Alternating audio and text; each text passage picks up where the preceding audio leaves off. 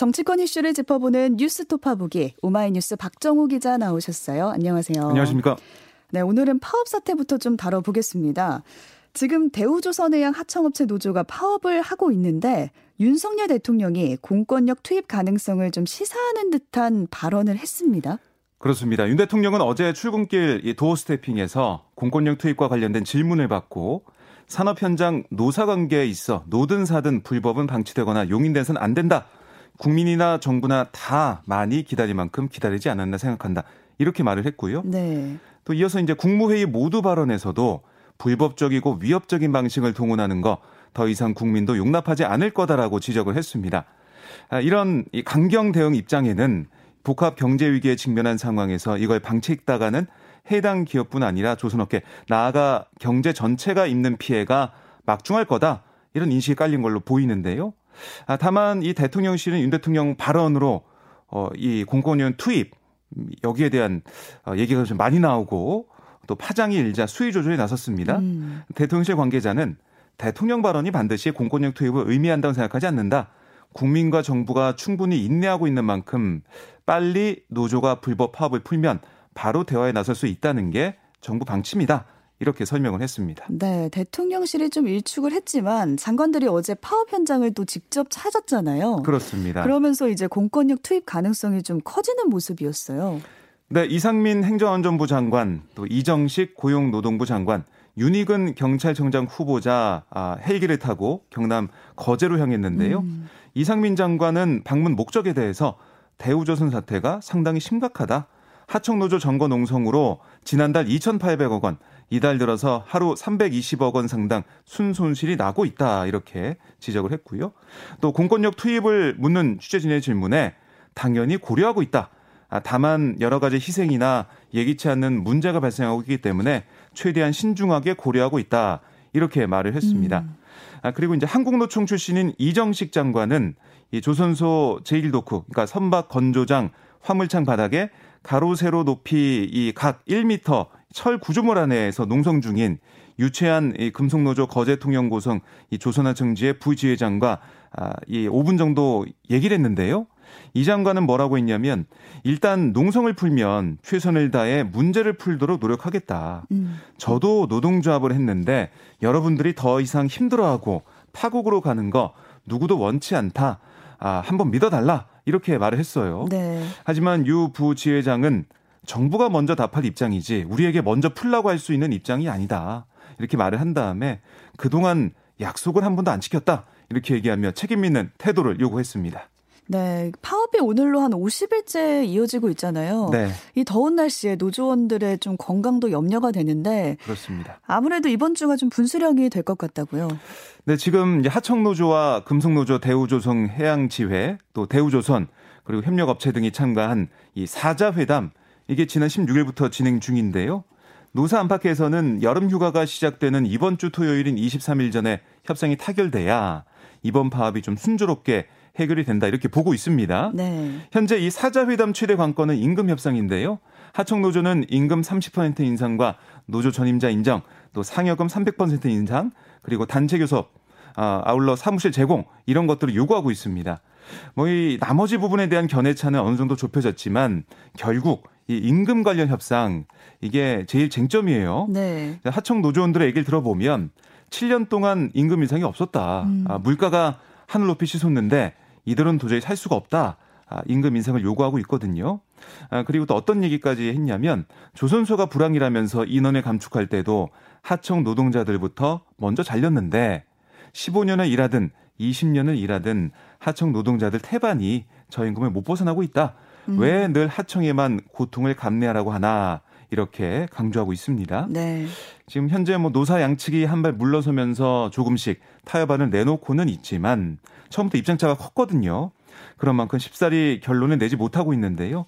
막판 협상 타결이 될지는 여전히 불투명합니다. 네, 좀 더 더워지기 전에 좀 협상이 잘 됐으면 좋겠는데요. 네. 야당은 공권력 투입 관련 발언이 나오니까 과거 용산 참사나 쌍용차 사태를 언급하면서 좀 강하게 비판에 나서고 있습니다. 네, 민주당은 이 대우조선에 대한 공권력 투입 이건 사태의 종결이 아닌 파국의 서막이다. 이명박 정부의 무리한 공권력 투입으로 촉발된 쌍용차 파업 강제 진압과 또또 용산 참사 이런 것들은 우리 사회에 돌이킬 수 없는 큰 상처를 남겼다. 그런 과오를 되풀이해서는 안 된다라고 경고를 했고요. 아, 정의당도 하청 노동자들의 정당하고 절박한 요구를 이기적인 불법 행위라고 호도하는 이 정부의 행태 더 이상 용납할 수 없다.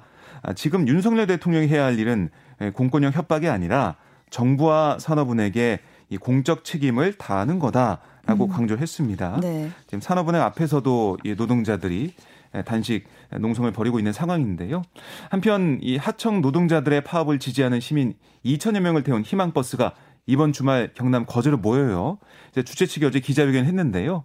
뭐라고 했냐면 이 공권력 투입 협박으로 쉽게 물러날 연대자들은 없으니까 정부가 해결에 나서야 한다. 라고 강조를 했습니다.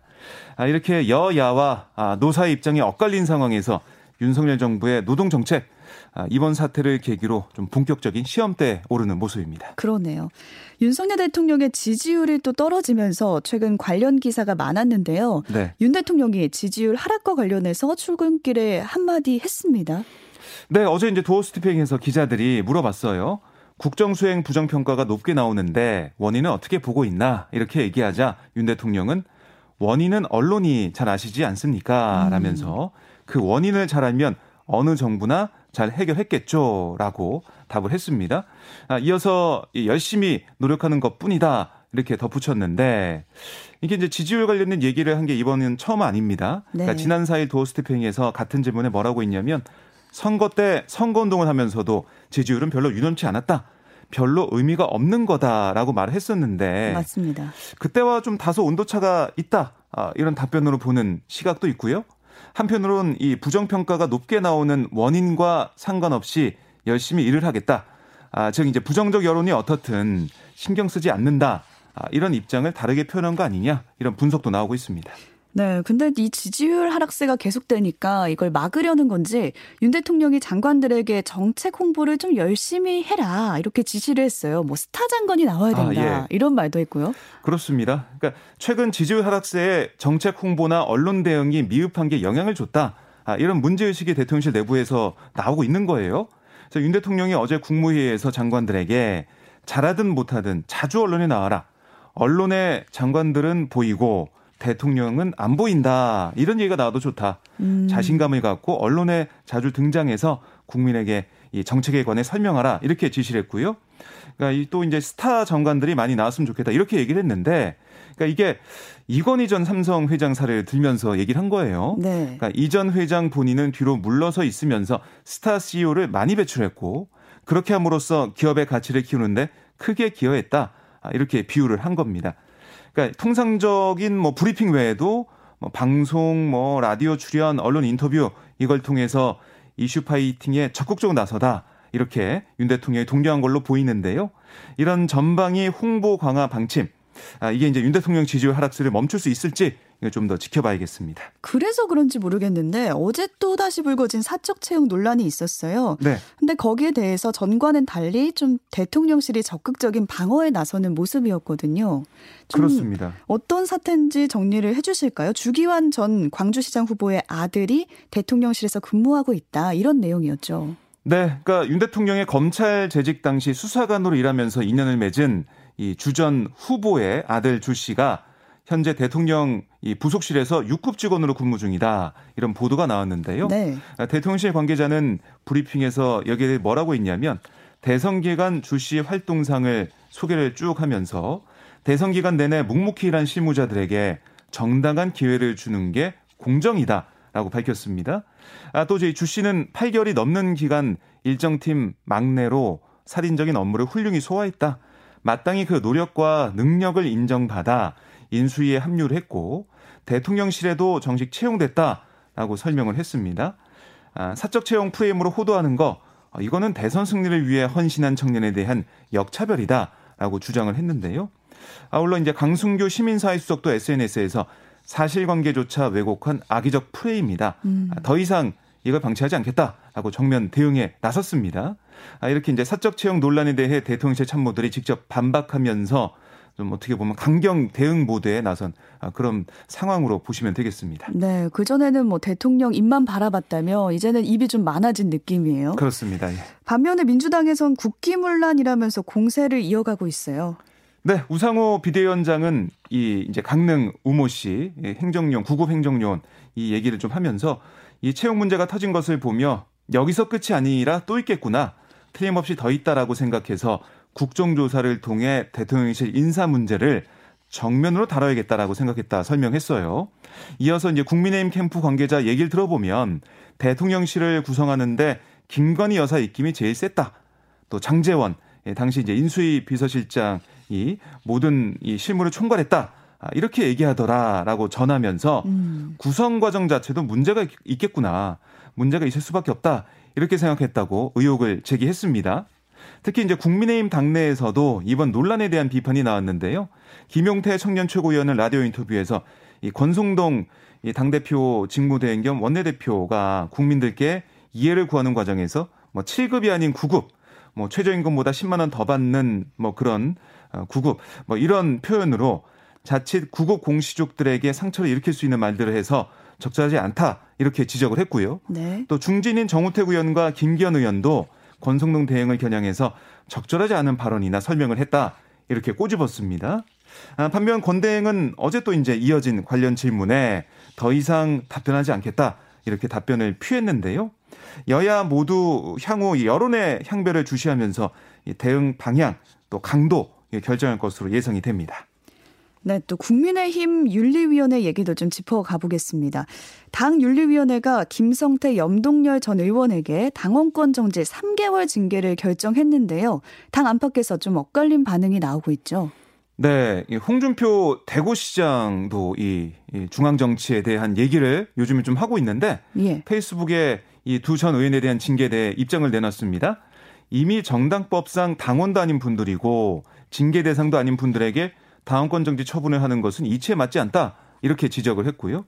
이것과 이준석 대표의 징계 문제를 연결해서 비난하는 거 참 어이없는 발상이다. 이렇게 적었어요. 네. 아, 하지만 이 국회 예, 이딸 KT 채용 청탁 혐의로 대법원 유죄 확정 판결을 받은 김성태 전 의원과 강원랜드 채용 비리 사건으로 대법원에서 실형이 확정된 염동열 전 의원에 대해 각각 이 당원권 정지 3개월의 징계를 의결한 거 이거는 이준석 대표 건과 비교해 보면 형평성에 맞지 않다 이런 지적은 계속 이어지고 있거든요. 음. 김용태 당 최고위원은 이준석 대표를 향해서는 아직까지 사실관계가 다뤄지지 않는 상황에서 의혹만으로 6개월이란 이 당원권 정지 징계를 했다는 게 이 기준이 좀 애매모호한 것 같아서 당원과 국민들께서 납득하실 수 있을지 잘 모르겠다 이렇게 얘기를 하고 있습니다. 한편 이준석 대표가 어제 이제 강원도 춘천을 찾아서 지역 당원들을 만났거든요. 앞서 이 대표가 지난 17일 이 같은 당 장재현 의원의 지역구인 부산에서 당원들을 만났고 또 부산 이후 권성동 대행의 지역구가 있는 강원도 지역을 찾으면서 음. 이번에도 지난 대선 당시 갈등 때처럼 네. 윤핵관들의 근거지를 표적 방문하면서 무력 시위하는 게 아니냐 이런 해석도 나오고 있습니다. 네. 오늘 여기까지 정치권 이슈 박정호 기자와 짚어봤습니다. 고맙습니다. 고맙습니다.